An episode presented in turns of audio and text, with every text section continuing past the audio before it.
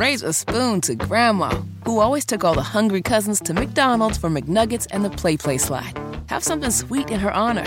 Come to McDonald's and treat yourself to the Grandma McFlurry today. Ba da ba ba ba. At participating McDonald's for a limited time. Life is so much more than a diagnosis. It's about sharing time with those you love, hanging with friends who lift you up, and experiencing all those moments that bring you joy. All hits, no skips. Learn more about Kisqali Ribociclib 200 milligrams at kisqali.com and talk to your doctor to see if Kisqali is right for you. So long live singing to the oldies, jamming out to something new, and everything in between. Avenue. Doses. Self-help from the hip. Small doses. We're talking that shit. Small doses. And keeping it real. Small doses. With me Amanda Seales. It's so funky. Welcome to another episode of Small Doses. You know, every week we continue to outdo ourselves uh, by bringing voices to this space that I, in my humble opinion, feel like need to be heard by every and anybody. And a lot of times it's folks I stumble upon uh, just by nature of really trying my best to make my Instagram as valuable as possible and not just a bunch of bullshit that's streaming past me on a daily basis. And in doing so, I stumbled upon Ms. Jodie Patterson. And how exactly. Like, what was the dot that I'm trying us? to remember how I came to you. It literally will just be like, like I feel like I have like a sixth sense where Hmm. I will just be like, that person looks like they got some shit to say, and like Don't someone scroll will, up, like stop. like I'll just be like, oh wait, and then I'll follow and follow. I, I like I go down a rabbit hole, and then it's like, oh, only one time have I been wrong. Um, Eh. and the and the person was like, I don't usually charge for interview. No, the person was like, I usually charge for interviews, but I'll do yours for free. And I was like, I, I, actually, don't do me no favors. You can We're keep good. that. That you, you don't understand what's happening here, right? the dynamics are not aligned, so we should just let this go. However, in your case, I'm so appreciative that you were so responsive because I really do feel like it's imperative we have specifically a black mother speaking to this issue because when it comes to LGBTQIA rights, particularly for kids, as we are seeing, there is a incredibly fervent effort being made to suppress um you know the lgbtqia community but particularly we're seeing it now amongst children and parents. And there's a whole other level to that when you are also black. Yeah. right? There's a whole other level to that. And i feel like it's really important to me to always have space for the uniqueness and the nuance of how like these spaces are also dealt with when you have blackness as a part of your your identity. And um you are very active in this in the advocacy for you know the lgbtqia plus community because you are the actually let me ask you this were you before yeah because you you do have a transgender son um but i'm curious were you before like or was that the impetus It was, you know what? It's um so I was not connected to the LGBTQI plus community before. I wasn't standing arm in arm. I wasn't against it. I just wasn't next to it. Um, it wasn't something I was like thinking about gazing on. Um, of course, I knew gay folks and, and lesbians. Of course, I, I knew bi folks. I absolutely did not know of anyone who was trans. I didn't know any parents who were raising trans kids. I didn't know anyone who was intersex. I didn't know anyone who was using the word queer as an identification marker. Um, my politics weren't against LGBTQAI plus. I think I was still politically aligned, but I wasn't really tuned in. right Um, and it wasn't until my my my kid said these really disruptive words. I'll never forget them. Mama, everyone thinks I'm a girl, and I'm not. I'm a boy. And that's when I I um and I didn't have any language for my kid. I, didn't, I, I literally didn't understand what the child was saying, and I didn't have language for this person's identity. And so the first thing I thought was, and I probably just got like rattling off everything because because it's just no. so top, it's top of mind for me even ten years later. First thing I thought when my kids said, "I'm not a girl, I'm a boy," I thought lesbian. I thought uh, provocative, hard-willed, stand-up tomboy. Right. You thought it was more descriptive of like behavior, attitude. attitude. attitude. Yeah. I thought even change maker, but I was still not understanding this was a, about identity and gender identity. And so when I realized I just did not, and so I, I, did not understand my own kid. And I said to my kid at the time, How old? However, uh, three. Oh, wow. Three. Very verbal at three. And I said, Well, however you feel, honey, is fine. You know, if you want to act like your brothers, go ahead and do that. And my my my child said, I don't feel like a boy, I am a boy. Right. So then we knew, okay, we're not talking and about in the line because you have five kids, right? Mm-hmm. Yeah. So where in the lineup? Third. So somewhat, okay. you know, the middle. But the um the I I don't feel I am, I don't feel like I am a boy, uh, made me understand this is a concept that was bigger than what I was aware equipped, of. Right. Yeah. And did you feel equipped? And that's what I was going to ask. Like in that no. moment, no, and I thought, you know, it's funny because I have never not thought about redefinition or self definition. It's always something as a woman, you know, and as a Black person, that it doesn't matter what people tell you about yourself. It's all always about how you see yourself. Yes. You define yourself. But this kind of like self definition that Penel was talking about scared the shit out of me. I didn't, it didn't, it didn't line up initially in those split seconds with like Black power or women's mm. liberation. It just felt like death. Why? Because that's all I had seen. Yeah. Think about it. You're looking at this is, you know, 10 years ago, which is a lifetime ago. This is before Pose, before Janet Mock. Yeah. For Caitlyn Jenner, before, you know. So Laverne all I saw was yeah. Laverne Cox. Yeah, all these like I women and people who have helped us to put language to things, right? Real things. Uh, all I saw was Paris is burning. Yeah. Documentary, right? Most yes. kids died. Um, all I what I had been told was that Marsha you, P. Johnson, like you, right, yes, you die or you get addicted or you run in the streets. Like I just didn't have any. I didn't have a full um, story about this, mm-hmm. and um, so I thought death. I thought child is going to die. I thought family is not going to make it. I thought our black lineage was going to be like cut at the knees. I, you know, I all the way panicked because that's what you do when you don't have um, when your tools. brain is like yeah when you don't have tools and you don't have that's why that's why visibility is so important so you could see a future and i didn't see a future. Mm. so i thought death but at the same time like maybe seconds after the morbid thoughts i also thought to myself problem solve is that natural for you? Like are you that person the problem solver? Yeah yeah, I think Black folks are problem solvers. Like we are, um, we do that. Like we've learned that that's kind of, you know, what identify the problem and then figure out a solution. What is the trauma? Then grow out of trauma. I don't think it's. You think that's a Black yes, folk trait? I know a lot of Black folks that are problem causers. yes, you're, you're messing it up for sure. I'm just Yo. saying. I think black women in particular are, yeah. I mean, we've even been forced to be that, right? Like in terms of our professional access in history, it's like we've always kind of been expected to be the ones to solve.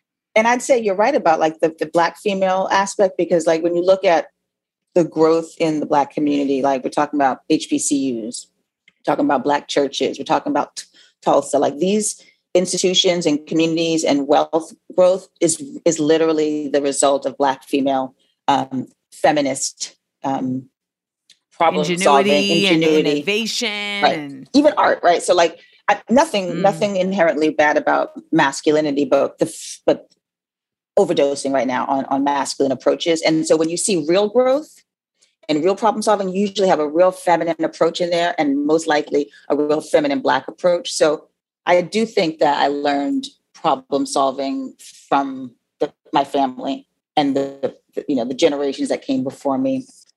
Um, so I was thinking about that, like, okay, what's the problem here? Well, I thought death is the problem. Death is something I want to get out of the way. So I just said, okay, let me take a Malcolm Gladwell approach to this and spend okay. 10,000 hours trying to huh. figure out, trying to master something I don't know. Okay. So that's how I got into the LGBTQAI plus community. I was like, let me just go deep into this because it's my blind spot. And that blind spot is not allowing me to even see my own kid. So that's, you know, I just started Googling and reading and talking and sitting in on conversations for 10 years. I've been doing it. And now, you know, this this is me. This is my this is my community. well, and in the midst of that, you wrote books. You know, which is different. Like it's it's one thing to just immerse and that's beautiful and necessary. It's another thing to then add to the canon, right? So that the next mother who is in the same situation of panic now they have a resource that's right there at their hands that they may not that they may not have to do as much googling to get to as you did right yeah because the googling can also fuck you up too it's like you'll get all kinds of of, of misinformation dangerous misinformation right. i remember seeing like disease and sickness and you know conversion therapy all kinds of stuff that if you are not solid you will veer off the path and it'll be even crazier. So I, yeah, I wrote some books. I wrote a, an adult book, a memoir about my experience being cisgender and narrow-minded, and then expanding um, the way I think and my behavior because of my kid, but not necessarily just for him, for myself too. So I wrote a book about my my transformation, and then I wrote that for children because. So there's the bold world, yes. which is your transformation, and mm-hmm. then for kids, there's born ready. Yeah, because you know the the the topic of gender for adults is like I said, full of death and sadness and confusion, and people want to, you know, it, it's disruptive for adults to think differently. So we always have struggle in that story. But kids aren't really struggling with this. And I didn't want to bring old ideas to new minds. So I just had my kids talk. In the children's book, it's really their voices. And they were like, triumphant, happy. The trans kid wins the gold medal. You know, everyone is just doing their thing, and it's set in Brooklyn. Um, black kids, you know, changing for the ones that they love. Simply put. I mean, I think there's. I want to get to the politics of this mm-hmm. at some point, but within our community, I don't even want to call it politics. I think within our community, it's ignorance. Mm-hmm. It's um it's stigma and it's a there's an unlearning that has to be done in order to truly embrace our full black community and everyone who is in it regardless of you know their sexual orientation regardless of how they identify as in, in gender et cetera et cetera and i'm just curious in your opinion like what what are ways you feel like we can continue to do that work of unlearning? Practice. Oh, uh, well, yeah. There's two things. There's the unlearning, which really is just shutting. Is is is deciding that we don't know. You mm know, this whole thing about like man. I think honestly, I think a lot of the world's evils start from mansplaining, like men deciding that they have the answer or have to come up with the final answer. And mm. all of us have taken on that approach like, oh, I know the answer, or there is an answer. right? And, and and so we have to. The first step of unlearning is saying, I don't have the answer. I don't know it all. Right? There's a question mark. Let that question mark sit. Let that question mark, that gap between what is and what you know, be there. First point, right? Then it's like uh, gathering some information from the right sources. Um, we probably aren't going to get the right information from politicians because politicians want votes, they want money. Um, we probably yeah. won't get that information um, from the news. I just, I rarely see the news covering my son who's trans accurately. Like conceptually, like it may sound right if you watch the news, if you don't know any trans people, but when you know someone who's trans, or if you are trans, you're like, they're getting it all wrong. So I would say What like, are some ways? What are some ways you would say that they're, getting- getting it wrong? language, which is important. Um, so people say, oh, so you had a girl who changed into a boy. And that sounds like we've done some sort of magic. we've done some like You worked a root. we worked a root, right? We did something really like against the na- the natural being or God, if however you want to call it, you know, which is not. I mean, I don't have that ability. Don't want that ability. Essentially, I haven't done anything to my child other than what I've done to myself. I've changed my language. I've said he instead of she. Um, I've um, my you know my son wears mostly jerseys, sports jerseys now. I don't try to put you know like other things. I let Really? yeah, I let him choose his own stuff. So it's like the language is important. This is not a girl who switched into a boy. This is a person who I thought was a girl because I was looking at the body and is actually always was a boy. So there's science in this as well, right? Like people say, well, you can't just say that child is a boy. But if you look at the science, and that's part of the investigation that I did, the brain determines a lot of who you, of your gender. It's not your fallopian tubes. It's not your gonads. It's not your breasts. It's just not. Like we think if you have breasts and a uterus, you're a woman. Some people have um, breasts and a penis. I mean, I got getting to, to, the- to the nitty gritty of it. The body does not determine the gender identity. There's so many forms of the body um, that don't fit into male or female. Um, and so, Buckets. you know what I mean? So like, so if if I have to really break it down, I'm like, I have we have to look at language. We have to start making our language more expansive. We have to look at science. Most people don't even want to get that far into it, and then say we just don't. We didn't know enough about science, but now there's more information to show that the human body, the human experience is really complex. It actually is not just two options or one of two options. It's not just male or female. I, I, people don't want to hear that. And it's really like if you look at anything in nature, there's not a binary description. You can't say the ocean is either shallow or deep. You can't say a tree is either like tall or short. Humans aren't just a male or a female version.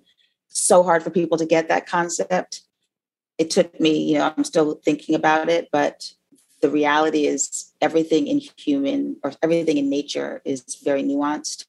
Um, and so what the the general public isn't getting is that we have tried to put people into either one of two boxes, male or female, and it doesn't always fit. Right, because constructs are not necessarily uh, because constructs by nature are only made like they only serve whoever it whatever it's meant to serve and that doesn't need that that, that literally doesn't care about inclusivity it just cares about it's like whiteness like whiteness is a construct that can be shapeshifted as it sees fit to And include and- whoever it wants And why not? Right? Why why not um, allow someone? This is the real thing for me. It's like I don't actually understand the full science around the brain or gender, but that's okay. I don't understand the science around aspirin or Advil, but I use it when I need it. right You know what I mean? So like I haven't had my I don't need my kids to just to prove to me anything at this Mm-hmm. point. I just don't need him to prove it. And so many people me. require that. Like, I need you to explain to me. And it's like, well, first of all, who the fuck is you? Yeah. So that's always my, I'm like, I just don't know who you are that you feel like this, right? I just I don't um I mean, I think there's a certain level of transparency that comes with intimacy, but that's also earned and you know, that's a space that has to be created with trust. And I feel like, you know, that's the case with everyone. Right? Mhm. Like that's not just like a specific trans interaction. For like sure. Yeah. Trust is a space built with everyone. There's not you don't go on a date and tell everyone everything about all the things, et cetera, et cetera. And when you do, you nine times out of ten end up like, mm, that was not the best decision. I, I did want to do that. And the funny, you know, I mean, the funny thing is like, I get asked to speak on gender and race a lot. And I'm not a sociologist. I'm not a doctor. uh, I'm not a politician. I'm a mom, right? And I'm an author. And so my perspective is really based on my experience. um, and this capacity as a mother to see past um, science. It's really not what mothers do. We don't say the science behind each kid, and therefore I'm going to do this step and that step with my kids based on science. We really the the what mothers have come here to do is to see past science, to see past politics, to see past um, those things that tend to divide, and f- problem solve, figure out a path forward, keep the family alive, keep the family together, and move forward to what, whatever those goals are of the shared community. And so I don't have all the answers around what we do uh, when you're 50 years old and trans, right? Because I'm not an expert in this, but what I do know is when I'm raising a kid who's 11, 12, 13 and trans, I need the schools to be aware mm-hmm. that you can't discriminate. I need bullying to be prevented so my kid can learn and not be suicidal. I need doctors to, to, to care for my kid. I need to be able to walk into a doctor's office and have them care for my child. Um, you know, and I need some privacy because we're not talking about sex right now in my house. I mean, we're not having sex, right? My children aren't having sex right now. Um, and so I don't need to be I don't have some. I don't have those answers for you right now about like, you know, when I, we get there, I, what do we do? yeah, like well, you're in well, process. I'm, I'm, I'm, in process, and I thought about it, yes, but I'm not here to like to to to to speak on that right now. What I'm speaking on right now is, um, you know, and this will take us into what you were bringing up earlier. Like, there's so many folks that are really trying to um, bully my bully kids well, you look at the Don't Say Gay bill in Florida. I mean, even, you know, before Mike Pence was vice president, he was passing legislation in Indianapolis that said, yeah, if you want to discriminate against gay folks, it's fine. You know, mm-hmm. we look mm-hmm. at Texas and just, I mean, their whole existence. Texas as a as a whole unit is just is is um is funky, but like so you've got and you and you think it's just Texas and Florida, but it's Georgia. I mean, it's it is going, it's spreading this sort of like extremist perspective mm-hmm. is spreading. And I think, and the primaries are coming up. So people are gearing up and they're hitting yeah. hard in the areas that are most confusing so that they can drum up votes, scared votes, right? Um, but I think it's like we're looking at over 300 anti-LGBTQIA plus bills.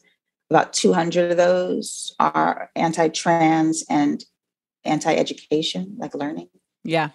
So we're looking at a lot of bills that are complicated, intricate webs of, of manipulation on some basic human rights. Um, and people don't really understand the, the magnitude. It's more than ever before. The, like the severity and the magnitude of these bills are more than they were last year and the year before. It's alarming because we're talking, and they're directed at kids, mostly Black and Brown kids by the way. Well, and so uh, that's my curiosity too. How, where is the, when you say these bills are directed at black and brown, black and brown kids, in which way is that made clear? So this is something I found out when I was doing a lot of research in my Malcolm Gladwell phase. Um, black folks actually over-index in the LGBTQAI space. So Can you explain was, over index? Because I had to look up over index the other day because my mom was like, "What does this mean?" I was like, I, "You know what? I, the context clues ain't taking me there." So can you please yeah. give a quick little like?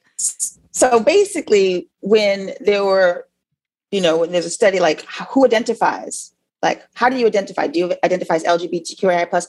Black hands raised more frequently. So there okay. are more folks who are black and brown that say I identify as LGBTQAI plus within that community. So, and most, you know, and I don't know if that's the perception that, that everyone has, but if you're looking at numbers, and I actually don't give a fuck about data and numbers because usually there's not enough data to prove anything that a Black woman is saying. Like nobody wants to hear the data that I'm saying. It's never going to prove my point, but I'm going to use it in this moment briefly, and then we can just move on. When you look at the LGBTQAI plus community, whether you want to believe it or not, there's a lot of Black and Brown folks in that community. Mm-hmm. We don't necessarily um, march in the LGBT marches. We don't necessarily go to the conferences. We don't necessarily, but look at church. I mean, look at our HBCUs. we have we don't throw throw away our LGBTQAI plus people. We just say don't talk about it. Don't bring it to church. Do what you got to do. Don't bring it in your mama's house. But we are of the community that is LGBTQAI plus. So when people are putting laws that work against the LGBT community into action, they're really wrangling black folks and brown folks and poor folks and moving us out the way so that they can do white folks, rich folks business. Yes. And it is uh, another way of just classifying people, like the way the projects will group a bunch of people and put them in a location and they just put them there. The LG, like the anti-LGBTQAI plus bills, are just a form of of, of, of, of rounding up people that they don't want to be active in society and detaining them. And it's a fact. I mean, you know, it's hard for some people to equate LGBTQ plus with Black liberation, which is beyond my scope of comprehension. Sometimes it's so easy for me. It's just because, basic. Look, it's basic. If you read James Baldwin, take James Baldwin, and you read The Fire Next Time, classic book. Yeah, he talks about uh, Black folks and the state of affairs, right, in the 60s, right? Take every time he says Negro and just transfer trans gender on top of Negro.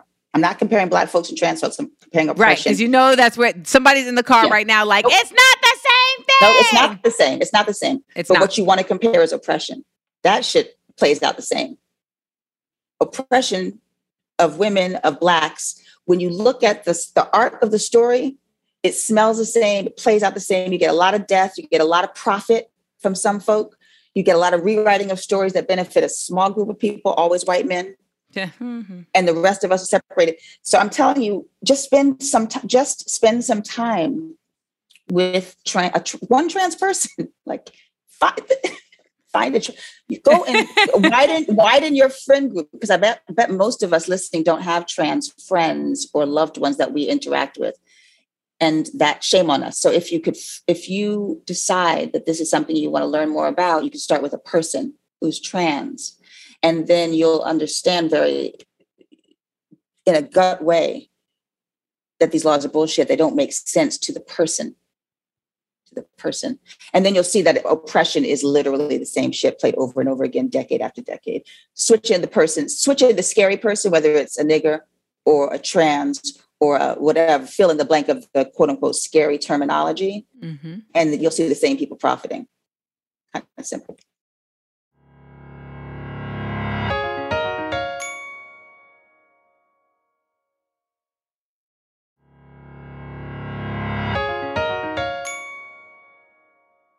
As we watch these primaries come and these bills come, you know, I know the the question that a lot of people are always asking is, okay, so then what do we do? Mm-hmm. You know, what Vote. do we do? vote people out, vote Abbott out of Texas. I mean, vote hard. Um, lobbying is expensive. So these bills are intricate. Like I said, they're over 300, and organizations have to lobby against them. You have to go almost door to door to your elected officials and persuade them otherwise. That's complicated and that costs money. So if you've got money, donate it to folks that are really lobbying well. Um, now, see, that's a thing I didn't even know about. Yeah, these are. I feel like I know, only know about lobbyists when it retain when it pertains to like oil and you know gun, yeah. you know gun country, you know the NRA, et cetera, et cetera. I feel like right, I never so I hear really, about it. Go ahead. Yeah, yeah. I mean, I didn't hear about it either. I started lobbying as a mom who was raising a trans kid to really persuade our elected officials to understand where the the law, where the bills are dangerous and where the bills are helpful mm-hmm. which bills are dangerous and which bills are helpful. So I would go office to office, um, speaking to elected officials, explaining, not from a political perspective, but from a mom's perspective, like um, what it means to keep my kid alive, how these medical decisions um, would cause death in my family or could cause success in my family, right? Um, so that and that you know so lobbying is is a, is a way to what what we, what can we do we how would you well how would you even get those meetings so their organizations i mean it's a good question, right? Like, do we just go knock on like Jeffrey's door? like, like, hey Jeff, hey, hey, yeah. hey, what's good? I gotta talk to you about something, man. Listen. In silence. Um, but okay, so like the, the Human Rights Campaign, which is not an organization I ever knew before, but it is one that I work with daily. The Human Rights Campaign is our largest LGBT human rights organization in the world. I'm the chair of our foundation, and I lobby with the Human Rights Campaign. Oh, okay. We've got a $60 million plus budget to go and fight against these bills.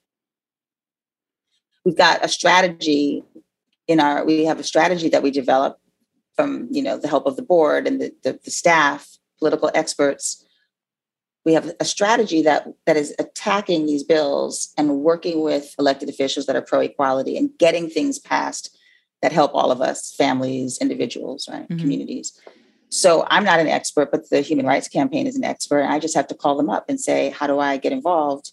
Um, or if I don't have time to actually be on the ground, right. I can say, where do my dollars go? I want my dollars to go towards you know, programs. Some people want programs.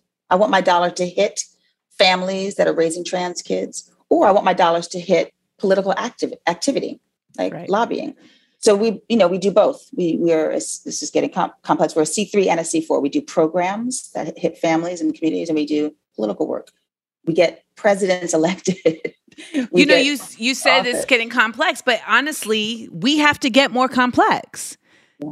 like honestly like you I think we ask a lot of times, like, what can we do? But we really only learn the surface. You just taught me something in this moment right now, you know, that there's different. I have been seeing 501c3. And like, what's that? For no, that's the problem. I've never said what's that. I've never asked, is there a C4? Is there a CB4? Because I'm black, y'all. I'm black, y'all. I'm black and black and I'm black. I've never asked that question. And here you are, like, yeah, we do C3 and C4. I'm like, oh, bring it back. And you know how I learned that? I didn't know that. I didn't. I, it took me a minute to learn that as well, like 45 years minute. Um, I joined the board of HRC. Um, and then I became the chair of the foundation board. So you're an and overachiever. So, that's another thing that I feel like we need to point out. like that's it. Are you a Virgo? Like this just seems. Yo, I'm I'm Leo Virgo. Uh, See. yeah. yeah, that's a that's the combination for a leader. Yeah. You know, it's scary because I'm doing things I've never done before. I don't. I'm not not um, I've always said, like, don't get confused by rich white people. Don't get confused by politics. Don't waste your time. They're both mercurial. And I don't mean that like I don't have any white friends or I don't vote. Of course, I do all those things, but I don't. There were years when yeah. I was like, you know what, politics is just a waste of time if you get into it on the granular level. And then I joined the board and I'm asked to do things I've never done before, but I realized there's a lot of information being passed on these boards, passed mm. around, shared. There's a lot of um, influence. Yes. I've met with presidents past, presidents, presidents just got elected. I've been elected officials. I've sat, I've determined, helped to determine $60 million. Is it going to black and brown people? Is it going to just gay men? Is it going to all of the people who need? Like these are things that most of us don't uh, do. And it's not like it's necessary for all of us to be in the boardroom, but I'd like to see you in my boardroom, Amanda. I would. I would like to see some Black women, um, whether you are LGBTQAI plus or not, just care enough because you're smart sitting in that boardroom making decisions that are really affecting this community, which is vastly Black and Brown and women. Well, first of all, I appreciate you saying I'm smart. I honestly feel like I've only just now reached the age of boardrooms. Um, yeah. I think that there was like like the idea of boards always felt so ivory tower. Mm-hmm. And that's the idea, right? That, that that's what they do. They make you feel like, well, there's only certain kinds of people that sit in these positions. Um, we had Cori Bush on the show, and it was great because she was like, you know, they make you think that only white men who go to Harvard get to be politicians.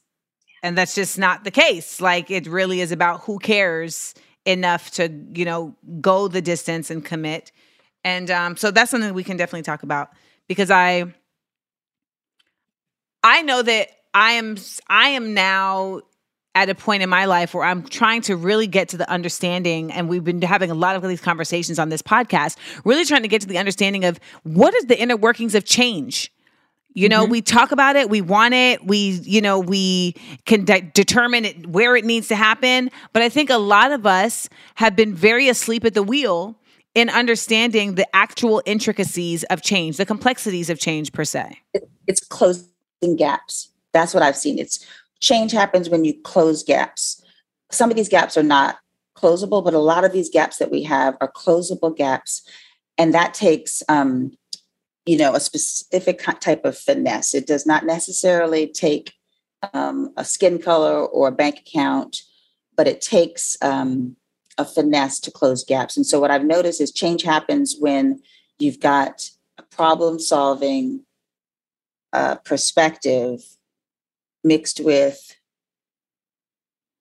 a, a, a, a, a gap that's not so wide between you and the other person. So like if relatability compassion i guess you can call that right? Yeah. In order for, for change to happen you've got to be um have, you have to have compassion and you have to have a problem solving motive mind where you're just seeing all the components not just me versus them but all the components as if you're taking a bird's eye view. Mm-hmm. that's why i think women have this capacity to change um because we have a, a ability to see all of the components as if they were us. Hmm. Not necessarily um, throwing daggers at other people that are different from us. I don't see that as much in, in female feminine culture. I think we have a bird's eye perspective where we can um, have compassion for things, problem solve things. We're smart. I, you know, it's not just talk. You can't just talk about what the problem looks like. Can't talk about, you know, a lot of people are talking about the problem. What does it look like? yeah. You know, I mean, I think there's a certain le- there's a certain step to that in the sense that I also then find myself amazed at how many people are like, "Wow, I didn't know that that was a problem." Right? So there's a certain there is a certain level of value to actually verbalizing things yep. because a lot of folks are simply just not abreast. Uh, but then there's another step, and you know, folks like you and organizers that are really on the ground are making those steps in ways that I think a lot of folks don't think it is their responsibility to support, right? Mm-hmm. So that's the other thing. Like when you were naming ways in which you can support. So C3 means what? What's the difference between C3 and C4? So C4 is political work, and C3 is like um, pro- programmatic work, programs, and um, that hit communities. So we separate uh, legally. You have to separate, and where your dollar, how your dollars uh, where your dollars go and how they're spent has to be has to be you know there's an intricate way of separating the two so c3 are the programs and c4 is the political work got you and yeah. i mean am i wrong in assuming that most programs are typically c3 i feel like i don't really know of c4 as... I think you're right. I think you're right about that. right? Think, like I'm just like yeah. I don't Right. So you're not so we're not running political programs. We're running we're raising money to help C C4 raises money. And I, look, I'm a I'm a novice at this. So my friends over at HRC are going to be laughing at me when they hear me talk about it because I probably talk about like a 2-year-old would speak about adult things, but That's but that's how it needs to get broken down. So this right. is exactly the level that I oh, don't okay. know anyone listening, I don't know about y'all, but this is the we are at my level right now. So I will be the 2-year-old. I'm listening intently in your pre-K class. So we've got um, if you do- donate money to C4 right through C4 uh, work, you are going to be um, you that money is going to be used to help officials get elected. Yes, uh, that money will be used for lobbying, and that money will be used for bills that we support, like pro equality bills and against the hate bills.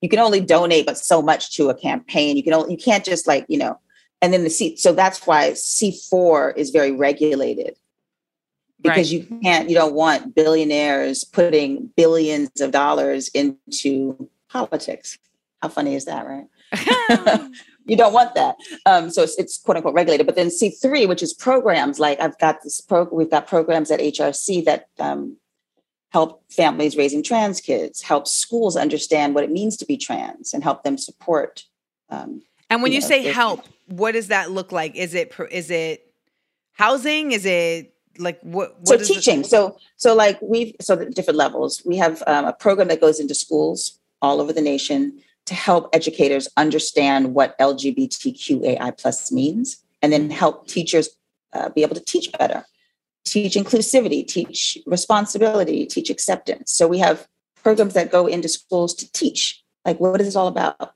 and we have programs that go into the trans community to help um, folks under you know learn to economic growth.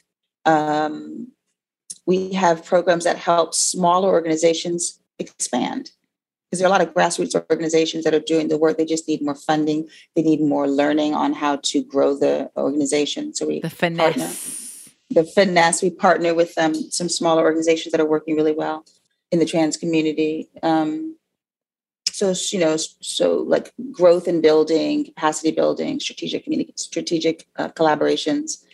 Um, you know my child is a teenager and there was a time when i just needed other parents that were raising young kids to talk to. Um, because you when you feel alone you don't know how to proceed in life and so there are programs that just bring families together um, and we meet in conferences we meet um, on zooms. Those are small things but they are monumental in terms of building confidence for a mother. Um, you know there was a time when i just was over my in over my head and now i'm pretty comfortable with the family that i have. And so like those but those types of things where you talk about bringing thousands of people together they cost money. So those are programs to bring folks together to build community around being black and trans um, that we support.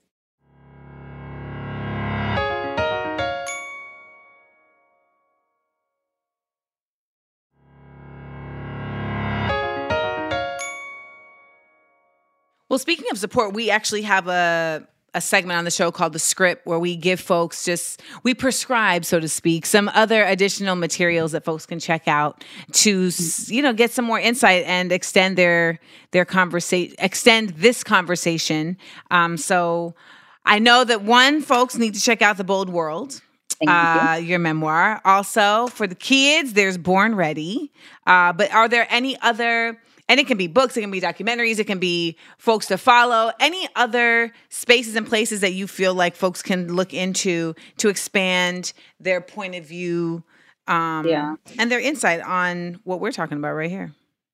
Yes, thank you for mentioning for asking and for mentioning. I, I also want to say um, my book, The Bold World. Alice Walker said it was marvelous. I just want to put that out there. Yeah, you have to. You kind of have Alice to. Walker is marvelous herself. Um, She, Um, how did that? How did that interaction happen? How did I you find out? the- I, I sent her the book and she read it and then she blurbed it and I just that was the pull the pull word. All I needed to see here was that marvelous. Um, but she read it and, and I, you know I, I, I of course I know of her work and I know her in terms of her impact. And I sat in the Brooklyn Museum in the audience and I listened to Alice Walker speak several years back. And I raised my hand when it was time to ask questions. And I asked her what we can do, what she can do, and what women can do to support LGBTQI plus folks. And she, her, her answer was just so profound. And she just said, listen, say yes, find a Hmm. yes. Just listen first and then just find a yes. There are a million reasons to say no, find a yes. Um, because these are mothers, these are sisters, these are siblings, these are loved ones that we're talking about. They're not abstract people. So find Right. a yes. And so because her answer was so profound for me and so simple, I just sent her the book. I got it to her and she she read it. Um, That's fabulous. That's marvelous. That's Marvelous. marvelous. what okay, where can we go to get information? Because wait, Um, while you're thinking about that, I just want to wax poetic on this. You know, I think some folks might be like, well, why was you even talking to Alice Walker about this? Because in The Color Purple, the film, you know, Celie is not presented as a member of the LGBTQIA plus community. Like she, there's a definite glossing over. It's more seen as like Shug Avery is just seeing her as a person versus that there is an actual romantic interest between the two versus seeing her as an actual love interest. Whereas in the book, it is very clear and it is very um I think provocative for the time, right? And when we look at other works by Alice Walker and her womanism, uh, because she's not a feminist, she's a womanist, she definitely has made LGBTQIA plus a consistent theme that threads throughout her writing, even if we haven't seen it in the expanded versions of her work. I think it's really important to look at our Black um, people for answers. You know, a lot of people say, don't like the Black community is all fucked up around this topic. And I don't, I mean, I, that's just not where I, I'm, go- I'm not going to stop there. So I look to Alice Walker, I look to Morrison, I look to Roxane Gay, I look to Malcolm Glad, Malcolm Gladwell, I look to um, James Baldwin, folks who have thought about a lot of shit right and and and find i try to find answers in, in their work and you know it is um it would be silly not to look for inspiration from some of the greatest minds i mean i find inspiration in um lil wayne in Tunechi? i find inspiration in i mean i have this running list in my phone of like lyrics that make me think about things past the lyric so that's a whole nother thing. But you know, Alice Walker, people who sit and write for decades have so much information and it might be off script to what you're specifically getting at, but you can find answers. So, you know, as much as we listen to music, we should be looking at our Black writers because there's so much freaking information in there um, about adulting. We were talking about adulting before we press record. But mm-hmm. if you want to figure out how to adult and put all this shit together and connect the dots and make it to the next day and move the dial forward for yourself and your family and not forget taxes and not forget people. right, right, right, right. Then I'm telling you, go, go back to some of the greatest minds. Um, read some books. I know it's tedious to read, but but come on, read some books. You'll, you'll, read. You'll I mean, you're you're reading me right now. You're reading me in a very calm, um, non-hostile way. You are you are very much reading me to the bone because that is definitely something I feel like you, you said it. You're like, I know reading books is tedious, and it's like, ah, you're right. There's no way around it though. And you could just pick up two, like five pages. You know what I mean? You honestly, I mean, these people are so smart and thoughtful. You could go into five pages of a Baldwin book. It's true. And and and, and figure and, and have an answer to something. Yes, it so, is true. It is yeah. true. And and you know the same. I feel like with your work, you know, because so much of what you're talking about is uncharted waters for so many folks, and but also you know, like Amanda, like if if if we don't see this LGBTQAI thing as a black thing, it's going to eat us up. The whole system is going to implode on us. We are going to be swallowed up by it. And I'm not being like dramatic. If we don't connect the dots between LGBT liber- LGBTQI plus liberation, Black liberation, women's liberation, guess who's going to suffer? Black families. Um, so we can say for for a, we can make a long list of the reasons why it doesn't make sense. But for what point? just to say no and watch people die, people in your family die, people in your community die. And we're talking millions, by the way, of trans people. It's not a handful. So if millions of people are under attack just by dominoes and by numbers alone, we're all going to feel it. it. There's no way that you're going to be safe from or away from the attack of trans people because it literally will affect all the communities, all the families. So figure out a place to connect yourself to the LGBTQAI movement. Um, figure out a yes. Read some of the most prolific Black minds because well, we got we got kind of sidetracked because I sidetracked us around coming around some uh, resources, some um, some additional resources. Okay, here we go. Um, ooh, I feel like there's you mean like specifically for families or just if you want to pick up a book and read? What do you, what do you need me to give you? I need me I need you to give me whatever whatever you feel like it's helpful. What was that? Say it again. anything that's helpful. I, am trying to Yeah. figure out where where I go these days. Um, okay, so there's the Human Rights Campaign (HRC). Um, there's a place called the Ackerman Institute, um, the Gender and Family Project at the Ackerman Institute, um, and that specifically works with families raising trans kids. Um, you know, I'm on Instagram. You guys can can message me at any time. I break down questions all the time for folks um, and try to answer some of the most basic, like ways, most basic questions. Try to get people just to kind of, you know, find a yes. I, I, I wish I had a list right now. I usually I usually ask people this at the beginning, but um, if you do think of any others, please send to Rebecca because we will uh, feature the extended and complete ver- the complete list of uh, this episode's the script on my Patreon, which is something that we're going to be starting.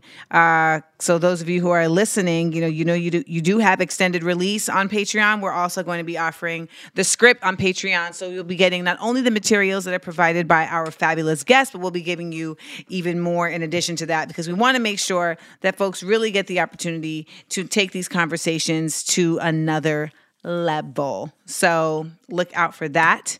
Um, Jodie, you know, I I think there's something really unique about you in the sense that you said that it create it it requires finesse to close these gaps.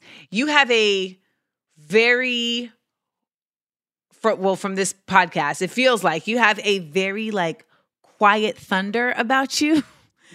um you know, I don't have finesse. Like No, you, you got a loud thunder. I don't Yeah. have that. I'm like, what's happening? You know? And I saw a quote the other day from uh Rumi, you know, the the Mm. the Yeah. scholar, spiritual scholar, and it said something, I'm paraphrasing, but it said something to the effect of like, um, don't make your words louder, make more words. Flowers grow with rain, not with thunder. And I was like, oh, yeah, that's effective. So that's Yeah. also something y'all can take with you for your arguments because I mean, this is for, you know, it is. I, I tried loud thunder, and if you're a mom of multiple kids, I have five in my house. Um, you, just get to a point where you're like, I'm, I'm just screaming, I'm just smacking, I'm just slamming, and, I'm, I'm demanding, and the, dial's not moving. right. So it, I really burnt out with the heavy-handed approach, and there's a lot of a lot of reasons to be heavy-handed. A lot of like you know things that pu- push your buttons to be heavy-handed in this world, and I tried that, but it didn't serve me in the end. And so what? That's just the stage that I'm in. I, I love I love the way you do your thing, and I respect it. And Thanks. you cut through a lot of the bullshit and a lot of the noise, um, and and I respect exactly how you do it. Um, and I also have to. My high blood pressure was like kicking in. Mhm. Honestly, at 52, like my Mhm. doctor was like, what, "What's your plan B? Because this A is not working. Right. Lower my blood pressure. Go 50 more years with my kids. Realize that some gaps aren't going to be closed. Mm. Figure out the ones you want to close that are essential to close, so that your people, i.e., my five kids, can live right um, peacefully. So I think it's it's a it's a it is a thunder perhaps it is quiet perhaps, but honestly, it's just my primary goal is to stay alive on a on a fundamental this woman level. right, right, right, right, right. I'm like I'm trying to live through the work that I do, and so I got my water, I got my meditation, got Yes. Your mm-hmm. methods. I'm here for it. And we appreciate you. And I'm just so glad we were able to share the work that you're doing and your voice and your uh, your books with my audience. This is a very active audience. Like these listeners here, they be writing, take, taking notes. When I see people on Instagram, like you know, I took notes on this podcast. I'm like, oh, y'all are over here. These are lectures. Uh, we're doing workshops. Okay, I Uh, like that- people who take notes. The I note love it. yeah, because they come back for more. They come back, you know, they synthesize, they process things, and ultimately, uh, they are there's a curiosity about that that I feel like is essential to really like pushing things forward, right? And um And so, to your point, you know, we got to become more curious about folks that are not like us. And I appreciate you. And thank you so much for joining us here on Small Doses with your potent truths. Thank you so much. I had a good morning with you. Good afternoon with you. Good evening with you. Good, it's five o'clock. ah, you in the East. I yeah. thought it was like 12 in the afternoon. But Amanda, honestly, I was a little intimidated because you move like with rapid speed. And I move I with rapid speed? What do. do you mean? You cover so much ground in like 30 seconds. You your brain is like fast fire. And um, you know, and, and and so it's like a 50 year old keeping up with a 30 year old in a race. I'm 41. okay, okay. I was in July. I'm 41 um, in July. no, because you know, in I, this space, I'm learning from you. So mm-hmm. I can't be fast paced. You know, yeah. like I have to be receptive. I have to be a listener. I'm not, dr- I'm, I mean, I'm steering the ship, but based on your waves. I like that. I'll take it. Ooh, thank you. So no, thank you. And so much of my like fast pace is by nature of just like I've been in spaces where if I want to be included, I need to be able to very concisely get a point across. Um, and very rarely is the point I'm trying to get across able to be.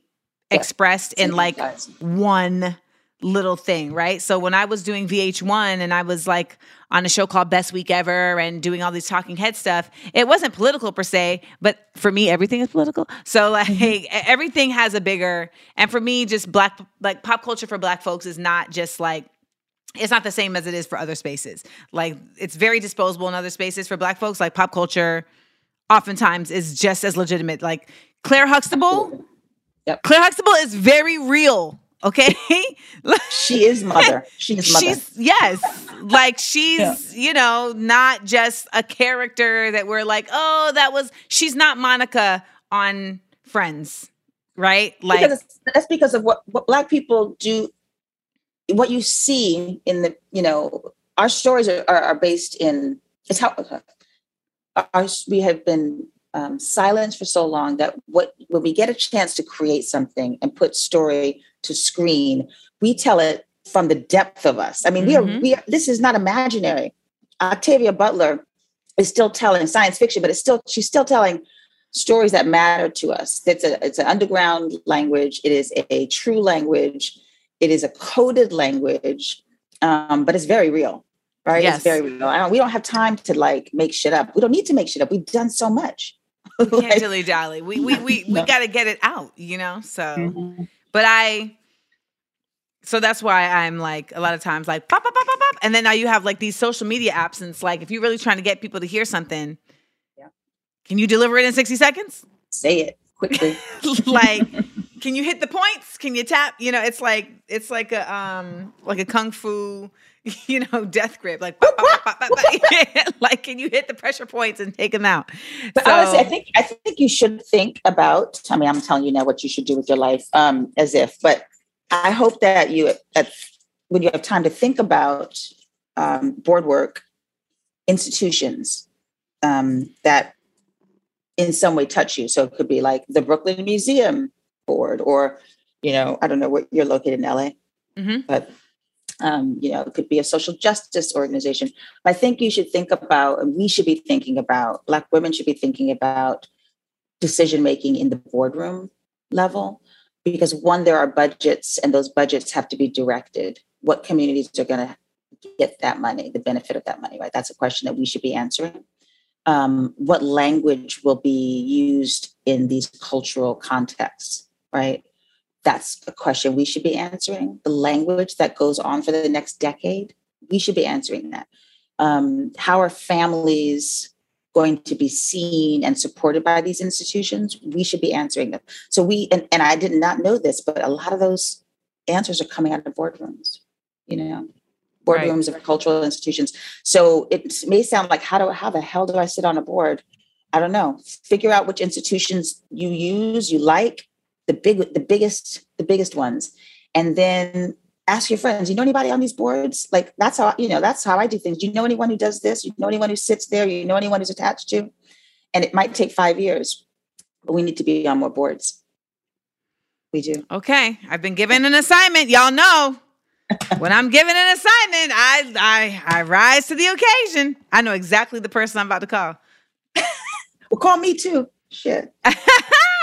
Listen, I said I, I mean, I I definitely will be hitting you up, but I know exactly.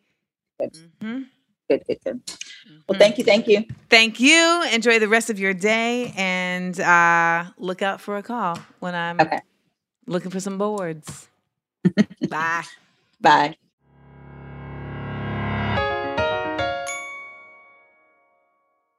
Scarpins Avenue, a podcast, a podcast network. Raise a spoon to Grandma, who always took all the hungry cousins to McDonald's for McNuggets and the PlayPlace slide. Have something sweet in her honor. Come to McDonald's and treat yourself to the Grandma McFlurry today. Ba da ba ba ba. At participating McDonald's for a limited time.